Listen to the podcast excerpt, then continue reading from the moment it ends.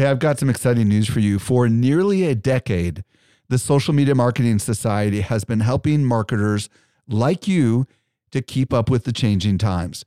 This is our private community just for marketers, and the doors are open right now. When you join, you get access to ongoing training and become part of a welcoming community of marketers who are just like you. Learn more at smmarketingsociety.com. Again, smmarketingsociety.com.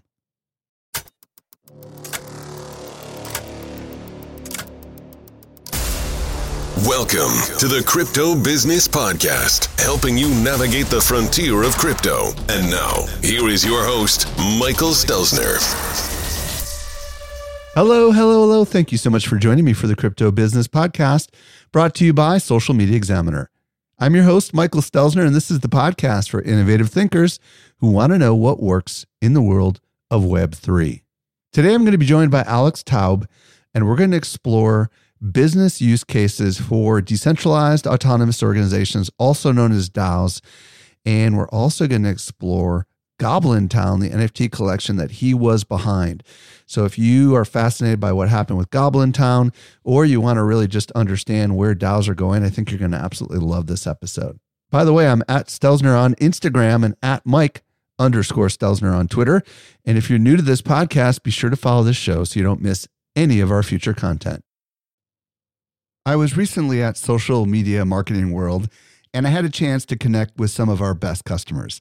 A lot of them listen to our podcast just like you do. Not everyone knows what I'm about to share with you. We do something special here at Social Media Examiner. The best of the best of the guests that you hear on the Social Media Marketing Podcast not only teach at our conference, but they're also part of our secret society called the Social Media Marketing Society. Each month, our top tier guests who have been on my show are invited to train inside our society for an exclusive group of marketers who are just like you. The training is designed to help you go from being a passive consumer of content to a marketer who is in active learning mode.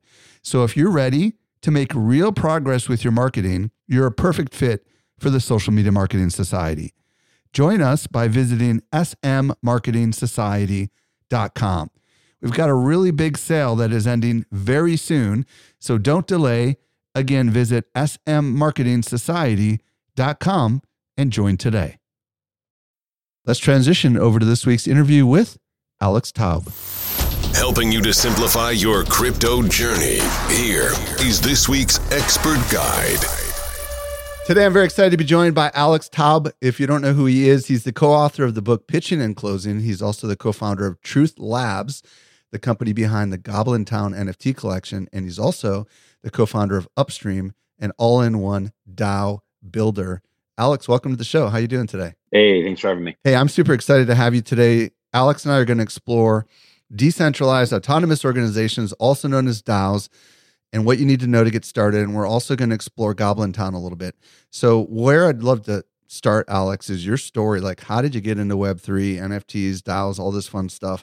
Start wherever you want to start. I'd love to hear the story. Yeah. So at a company in 2012 to 2014 called Dwolla, my co-founder and upstream, Michael and I, we joined a company and it was one of the first ways to get money in and out of the Bitcoin exchanges. So it was like really early days.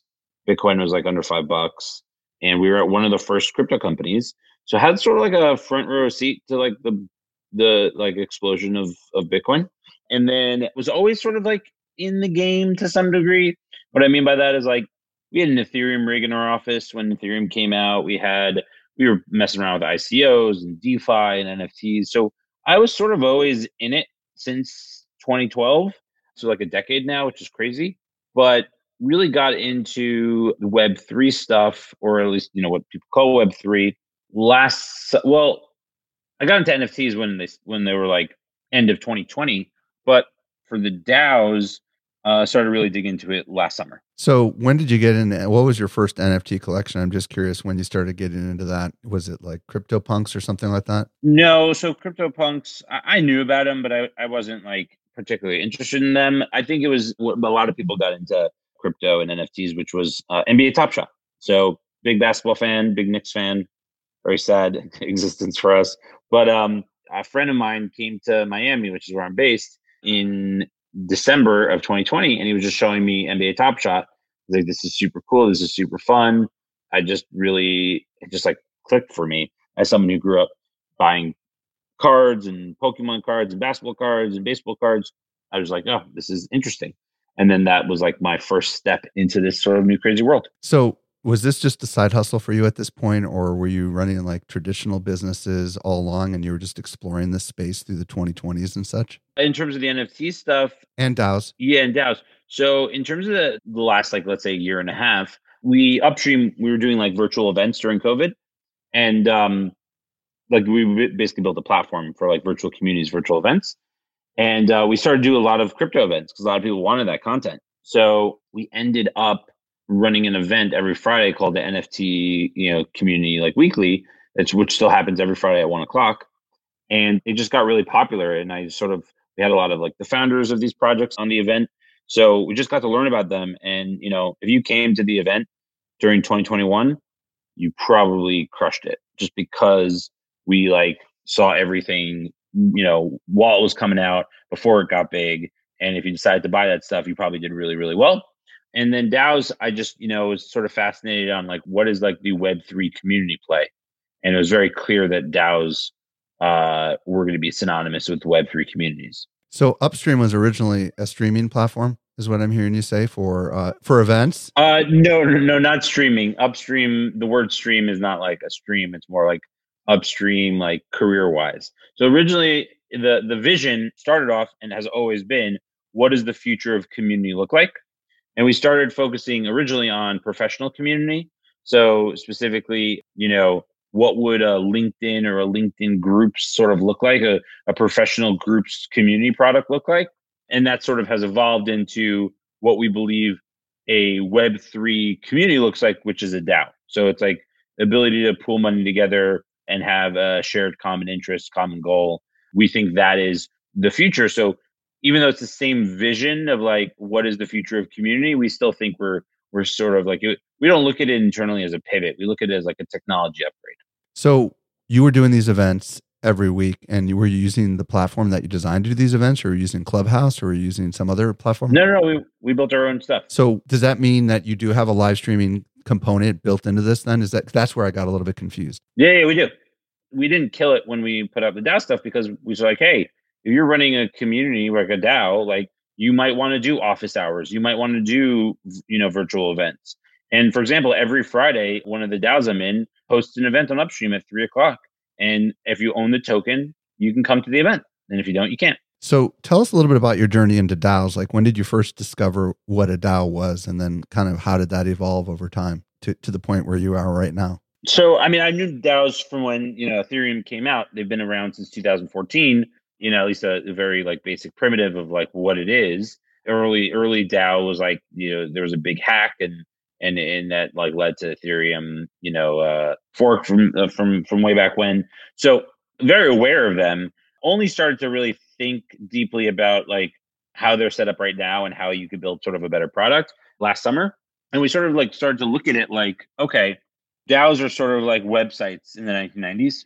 And what I mean by that is like when you were in the 90s and you were building websites, you either knew how to code and you did it yourself, or you paid someone a ton of money and they did it for you. It wasn't until Shopify and Squarespace and Wix, WordPress, and all those things came out that you like had an option of not paying some bunch of money or learning code to code yourself. So like we've just felt like DAOs were in a very similar spot where starting a DAO, you know, was like either you knew Solidity or you paid someone a bunch of money to do it for you.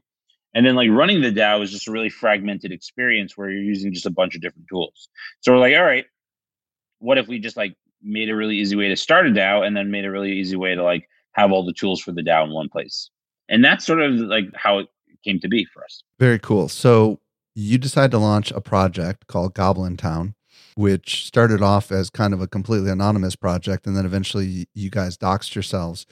Can you tell us a little bit about the thought behind this project? Because did it take off bigger than you thought? And like, what what was the idea when you originally came out with this project? Yeah, and just just for some clarification, so Upstream is a company started with my co-founder Michael. We've got like 20 employees. We've raised like over 20 million dollars from investors. building like sort of DAO infrastructure company. Then there's Truth Labs, which I started with a friend named Cesar Kuriyama and an artist named Process Grey. And we were just buying a bunch of NFTs ourselves. Caesar and I have been friends for a while. And we just were like, well, what if we were on the other side of the table? What if we built our own project and like what would that look like? And we were just trying to get inspiration and we sort of just wanted the fun part. Like we saw these people launching these projects, we're like, this seems a lot of fun. Like let's let's try to do our own. We've we've got the skills, we've got the team. Uh, let's try to build our own. Like what should it be? What should it be about? What should be the ethos around it? You know, why do we do what we do, etc.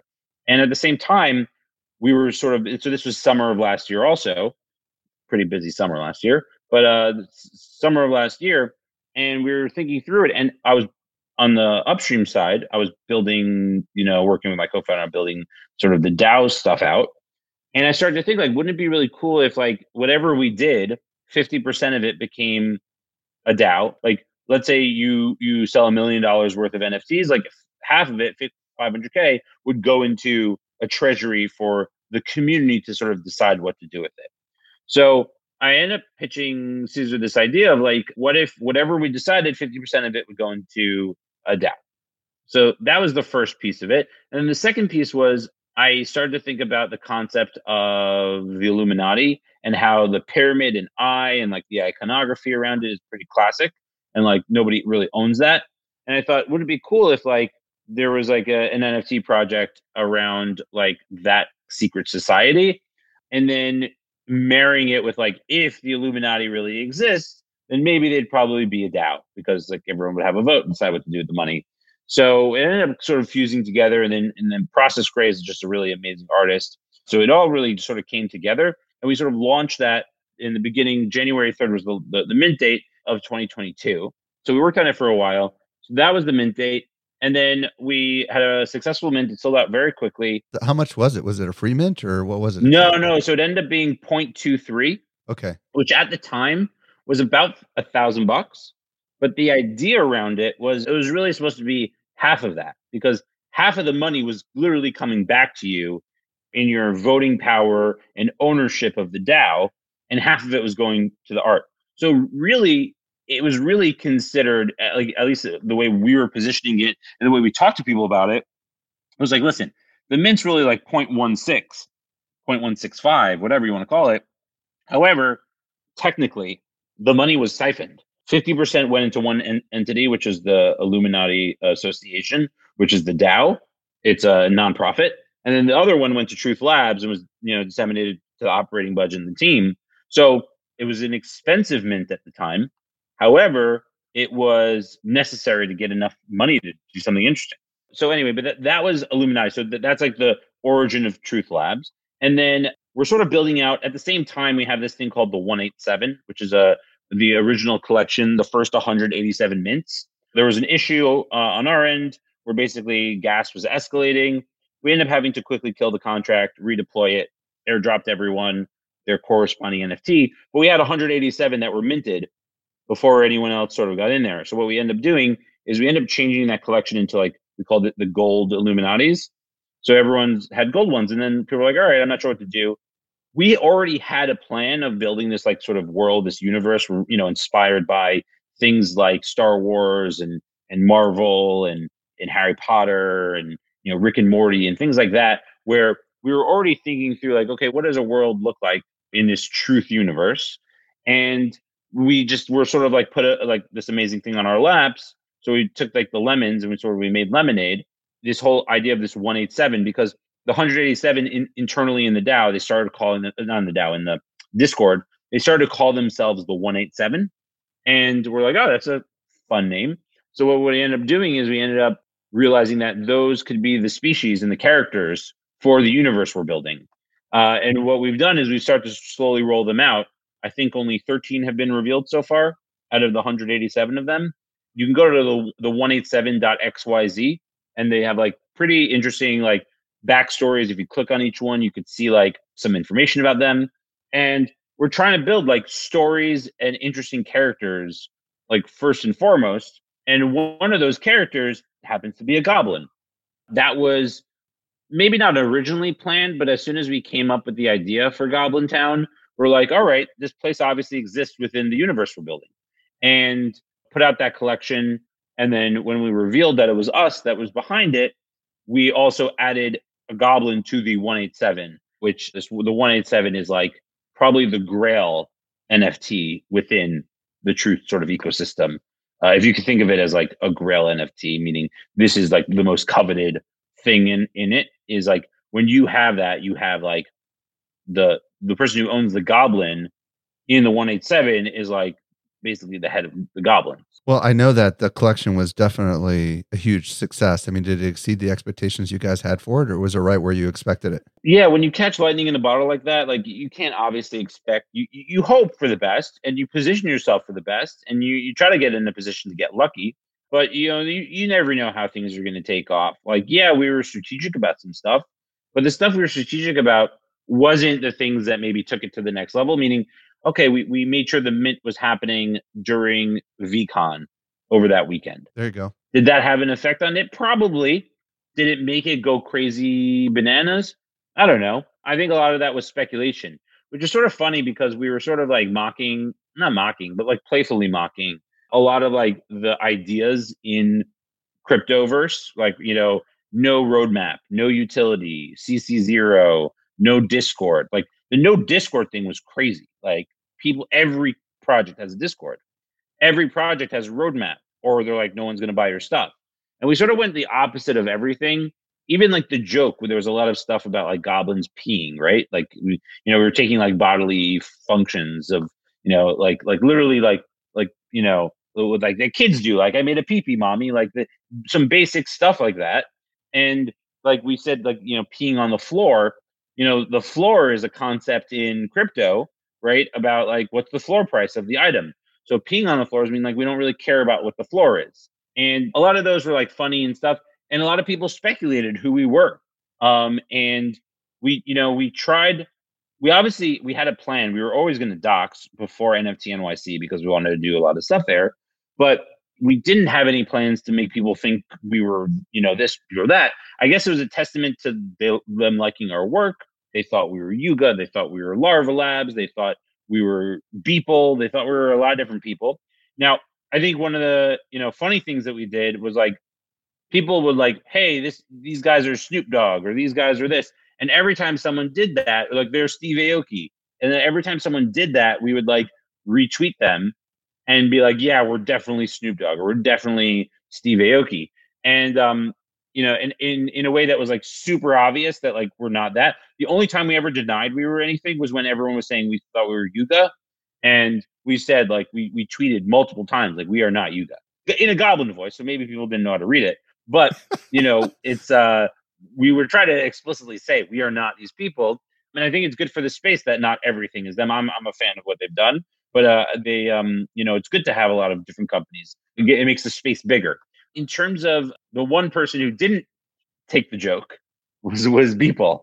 And he ended up coming to our NFT NYC event and we asked him, like, why did you think we were saying we were you? Like, why did you actually because we were saying it in like a sarcastic way. Like, why did you actually think we were really saying this? He's like, he's like, yeah. When I look back at like the tweet, I'm like, uh, like, why did I say anything? Like, I obviously this is very obvious that it's like a joke but he's like i was i was recently hacked like a week or two before uh-huh. and i didn't want people to think that i was like I, I felt like maybe someone was taking advantage of me being hacked to say like oh i'm part of this project if i would have seen your tweets like yeah we're definitely Snoop Dogg we're definitely Steve Aoki we're definitely all these people that we're obviously not i wouldn't have said anything i would have laughed but because i was like uh, very hyper sensitive about it i sort of put out that tweet which is sort of just funny well that's cool. It probably created more press. I mean, all these things has created incredible exposure for you guys, I would imagine, right? Yeah. I mean, it also goes to the whole concept of like NFTs in general and the speculation.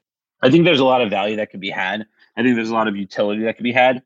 But I think right now, most people just want speculation. The less they know right now, and the more that they can like speculate on what it is, the more the thing is worth, which is I, I get it. Like, you know, when you're a startup and you're raising money, they, they tell you like, hey, unless you're like going crazy bananas with like sales and profit or whatever like the second you bring up money right unless it's like uh unless it's like you're better off like saying like you have no revenue right now like you're you're focused on growth and it's like i think the, the line is like nothing ruins a better pitch than revenue numbers or something like that. Um, and it and, and it goes to show that like people want this the, the speculative nature of it is like they just want to feel something. That's tough to like get out of that mold of like, you know, it's it's all uh, if we could speculate and pump our bags and you know that doesn't end well for most people. Well, first of all, thank you for sharing that story. I think it was absolutely fascinating. I want to get back to DAOs. For those that aren't watching, you have a hat on. Alex's hat says just DAO it. so it's, so, a, it's an upstream hat. It's an upstream. Yeah. It's like just do it, right? Exactly. I love it. So there's plenty of businesses listening right now that are a little not sure about why they should consider a DAO. Or maybe they're not businesses. Maybe they're more aspirational or entrepreneurial and they're considering traditional business route versus creating a DAO. Why should they consider a DAO? It depends on what they're trying to do. I don't think a DAO makes sense for everything. I think there's a few really interesting use cases right now. I think we're in the really, really early stages of DAOs. I think in the future, DAOs could be like this company replacement, right? Like this, you know, like digital company infrastructure. But I think right now there's a few use cases that I find that are interesting. Real quick, before we get to the use cases, what are the actual advantages? What can a DAO do that a traditional business cannot do, in your opinion? Well, that's the thing is that most DAOs right now need to be wrapped within traditional existing business structures. DAOs are not legally anything, or they're not considered legally anything by the U.S. you know court system. So you need to wrap it in an LLC, a nonprofit, you know, 501c3, etc like so they don't they can't really exist without those things right i mean they can they're not illegal but there's like you know you use those things for like max protections and like for conflict if we buy something together and we lose money and you want to sue me like if we have an entity together you can't really go after me for that. You could go after the entity which may not have anything. So but in terms of things that like the, a dao could do that other a lot of the web 3 and i think this is where a lot of people get mixed up is like a lot of like web 3 companies a lot of 3 web opportunities and things it's not that you can't do them in web 2 it's just that the the the dynamics change right? Like the ownership and the transparency change when everything's out there on the blockchain and everything's out in the open you can't do some things that you've done before which is like for example and this is probably deep in the future, but like imagine your local government, right, was a DAO or was on the blockchain. And you could see like all the money that they have, how they're using it. You could vote on how it gets used. All that stuff could be really, really interesting. And like, yeah, you could probably do that and open your books as a government, but like there's a really interesting it's not you can't run a government privately. It's just that it's it's uh it's giving like sort of like ownership to the to the group like I could fund an admin for a community I want to be in, and I can give them, let's say it's a hundred dollar membership. I can give them a hundred dollars, right? And that's great.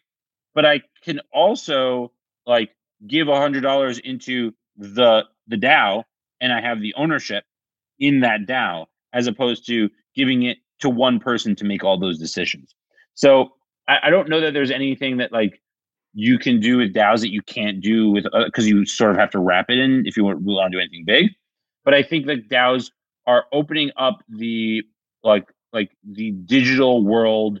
Like LLCs are only since the 1950s, 60s, 70s. Like they haven't been around forever. You know, it's been corporations for a long, longer time. LLCs haven't been around that long, and everyone loves them and uses them now. Like, who's to say that 20, 30 years from now, DAOs can't be as big or bigger? especially being in the sort of the, the digital world. So I don't know. I think it's uh, it's an interesting exercise to think about like the future and what the use cases might be. I do know that there are some a few handful of use cases that do work right now pretty well. Let's talk about those use cases. But before we do, I heard you say ownership and transparency are two big reasons why you might con- want to consider using a DAO. If I'm not mistaken, the good news about a DAO is depending on what you have to own to get to become a member. It could be a token, it could be an NFT. If it's an NFT, there's a secondary market where you can buy and sell that, right? Where if you invest in a company, you got to wait for that company to go public to get out. So doesn't this give you the possibility of getting out of of liquidity? Yes. Yeah, no, a lot of people make a, a good argument about like more liquidity is a good thing. And I think I agree with that. I think there's maybe some times where locking things up is better, but that's more to protect you from yourself. You know what I mean? Like if you can't sell something, then you're just going to hold it, right? If there's no liquidity for the thing, then you don't really have a choice. So I think, yeah, I think liquidity is an interesting thing. And there was a really interesting podcast a few weeks, maybe a month ago, uh, where two, you know, operators, investors were sort of debating around like the merits of liquidity. And I think I probably come on the side where like I don't think I think having more liquidity is is is better. There's very few scenarios where having something with no liquidity is better than having it with liquidity. Yeah, I agree completely because you think about like nowadays, you, you still get opportunities to invest in like venture capital deals, right? And you know, you may never see that money again. But if you can invest in a DAO and there is an NFT particularly associated to it that's got enough demand supply, you could get out of that and at least get some of your money back or maybe even make a profit on it if you decide that for whatever reason you're not interested in participating in that anymore. And I think that minimizes risk. And I think it allows people to possibly get involved with ventures that they might not have ever gotten involved with before because they know that if for whatever reason they need to get out, they got an option. No? Yeah. And I think, I mean, I think the whole idea around accredited investors is something that's interesting. On one hand, you're trying to protect people, right?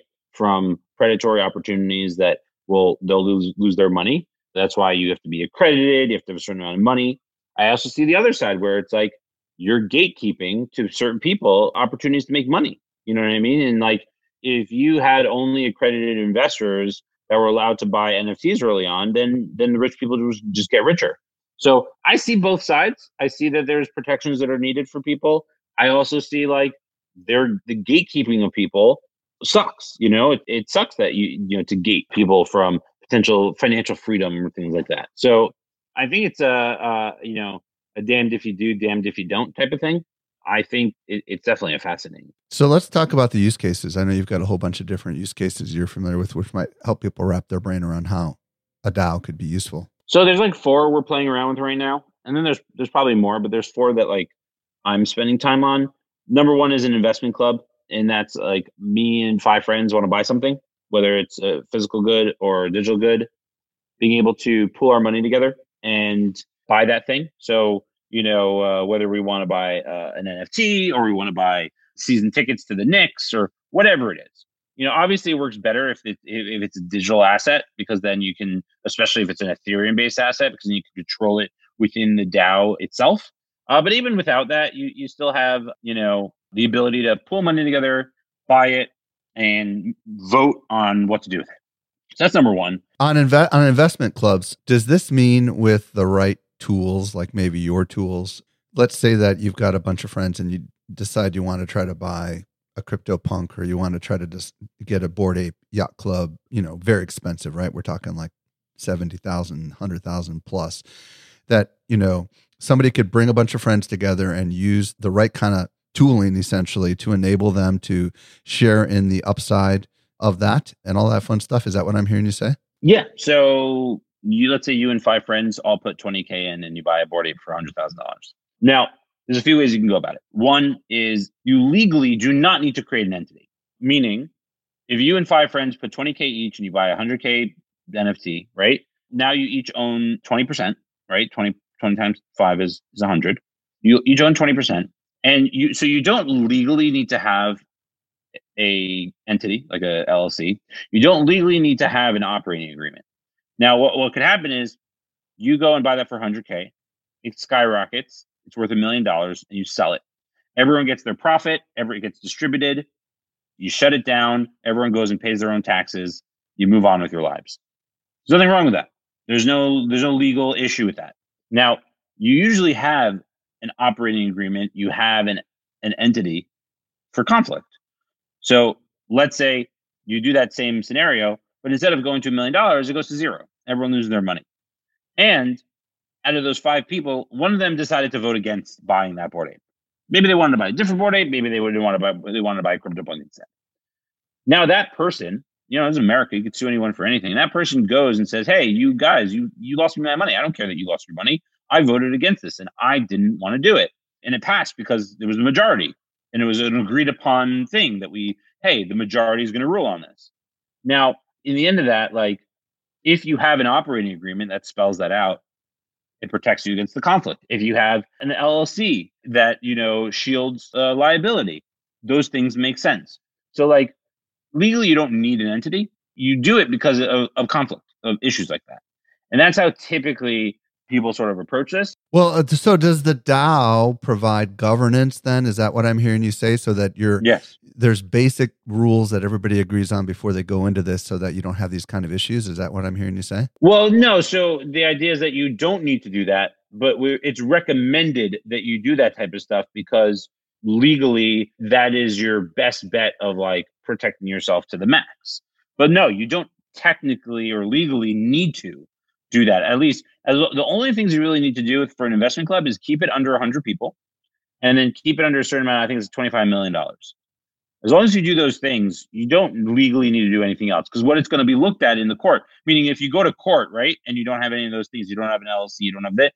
It's not like you're you're in trouble. It's like, you, I mean, you may be in trouble, but not because of the setup. It, it gets looked at as a general partnership and that's how it'll be looked. In general partnerships, you can go after people for their house, their cars, all that stuff. So the option of having an investment club as a DAO, presumably, I mean, it's called decentralized and autonomous, right? There's certain things that are automated. Is that what I'm hearing you say that make it less painful? Well, well, the idea is that if everything's on the the Ethereum blockchain, then yeah, you can automate a lot of the stuff. And it's transparent what what everybody agreed to, right? Well, everyone agreed to how much ownership they have, what they voted on, all that's signed on the blockchain. So you can see exactly what where people fall, how people voted on something. You have a paper trail. Perfect. Okay, so we talked about investment clubs as one DAO use case of four. What what's the next one? Another one is we call them like NFT projects. So the example I did with the Illuminati NFT, you know, we have about a thousand ETH sitting in a wallet that the community can sort of decide what to do with it. Just so we're clear, when you were talking about the Illuminati NFT, was that not related to Goblin Town, or was that something totally different? No, so they're Truth Labs built both of them. I see. They're both part of the same universe. The Illuminati DAO is its own sort of entity, right? It's not a Truth Labs own thing. It's called the Illuminati Association. It's a 501c3 uh, or, or it's a UNA, unregistered nonprofit association that's seeking like a 501c3 a foundation status. And that that DAO is um, there's its own it has its own token.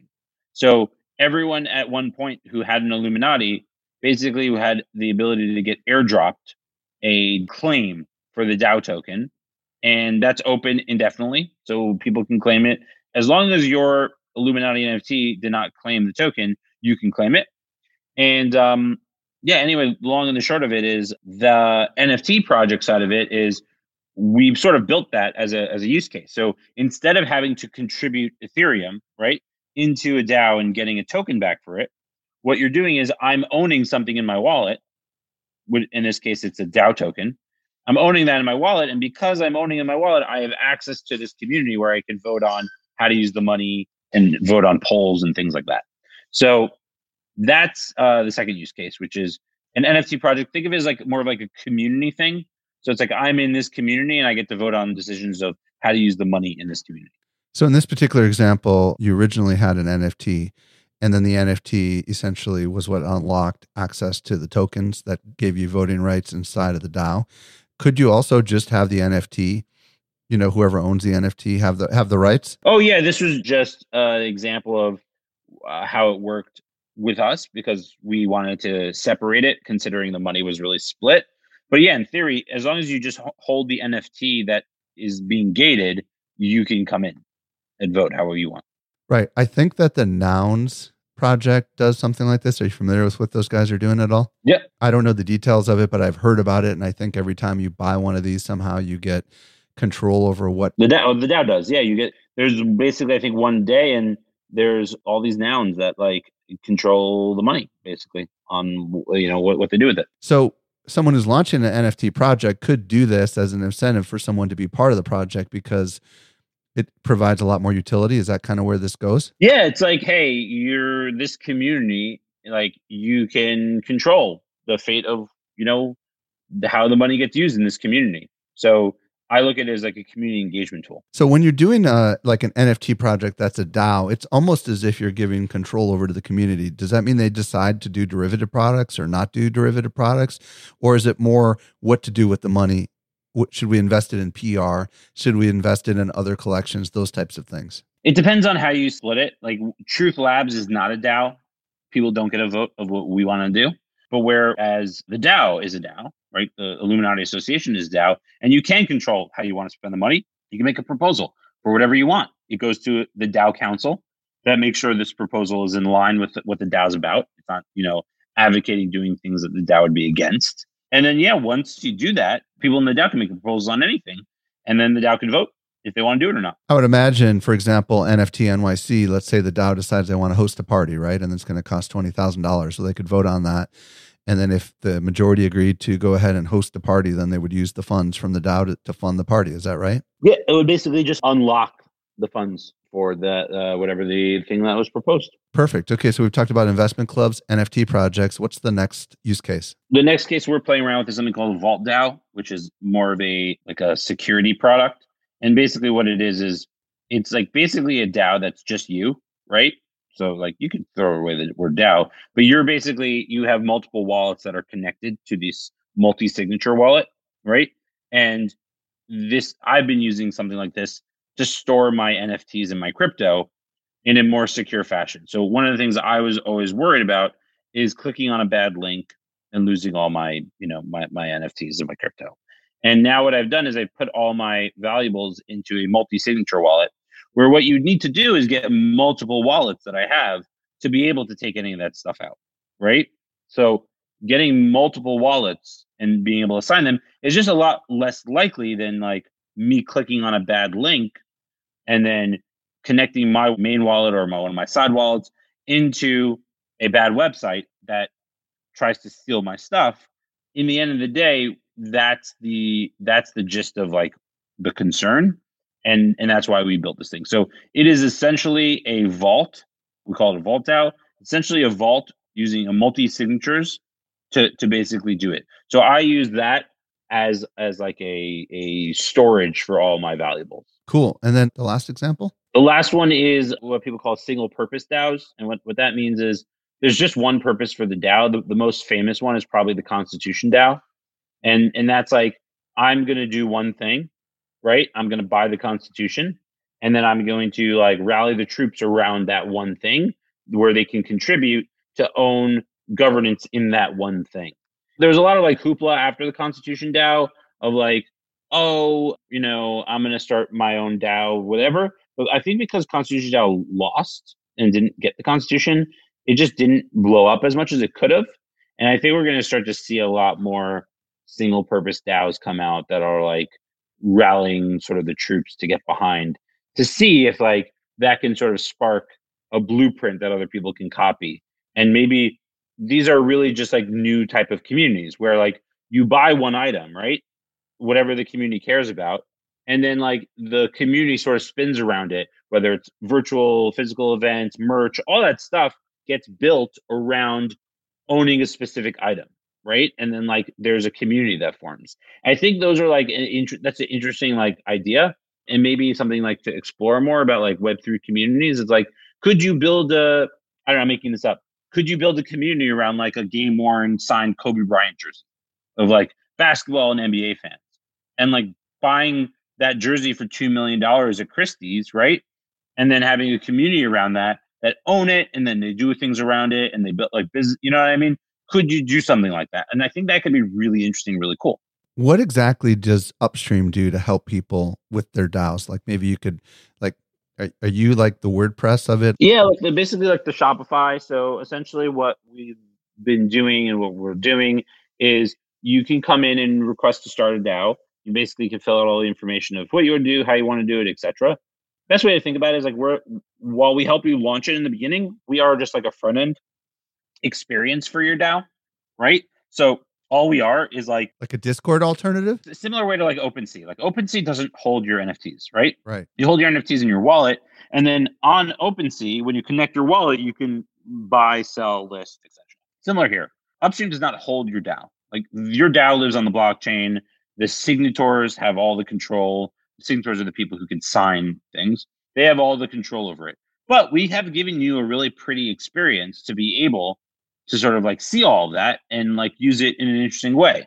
So we are trying not to like, you know, it's still a new, a, like a new day for this type of stuff. It's a new age. And people are still like, okay, wait, is my DAO on upstream? Is upstream the DAO? And it's like, no, it's like we help you launch it and we, we have a, a whole smart contract to, to launch it, but it lives on blockchain. You could, in if you wanted to, go directly to the contract and interact with it if you knew what you're doing, but you probably don't. So what you're better off doing really is coming in and using our product because we believe 99.999% of people are never going to learn how to interact with a smart contract. And if, you know, they're going to need a like a web 2.5 sort of like experience. And that's how I think, you know, uh, a large majority of people are going to interact with this type of stuff. So just making a wallet is enough. They don't need to know how to interact with a, a contract. Looking into the future, where do you see DAOs going? Like if you look down the road, like maybe three to five years? I think they can get really big. I think the main question around DAOs is like, okay, what can we like? Okay, so why did NFTs take off, right? NFTs took off because I bought an item for 500 bucks, right? And then I sold it for 5,000 bucks. And then I told my friend that I did that. And they're like, oh my God, I'm going to do that too. And they did it. So you could say a combination of a mania, right? A combination of new technology, a combination of the greater fool theory, which is like, you know, you need to find someone else who wants to buy the thing, a combination of early, interesting potential utility, but ultimately it took off because people made money. And that is tale as old as time. Any company that's ever been successful, that's ever been a name for themselves, they either did one of a few things. A few of them I can't mention. I can't. I can't get it. I don't. This isn't a. This is an appropriate podcast. I can't say it. But the idea is like, you know, if a product can help you get paid, then it is something that people will will want to use. You know, like why do people get on Airbnb? Because they wanted strangers in their house? No, they got money. They got they got paid. So why do people drive an Uber? Because they like to drive random people around? No, because they made money. So it's like, in the end of the day, it's like for DAOs, like how do you theoretically make money by joining DAOs? And it really sort of boils down to like how do you make money in general? Well, you either give money to make more money, you either give time to make money, and some people probably argue that time is the most valuable thing you give, or maybe the third is like you give a skill or value to make money. And I think that's what it's going to come down to. If DAOs take off, it's going to be because someone cracked the nut of like, how do you join a DAO and make money and you want to tell all your friends about it? Because so they can do it. Very cool. And that's what I've been thinking about a lot recently.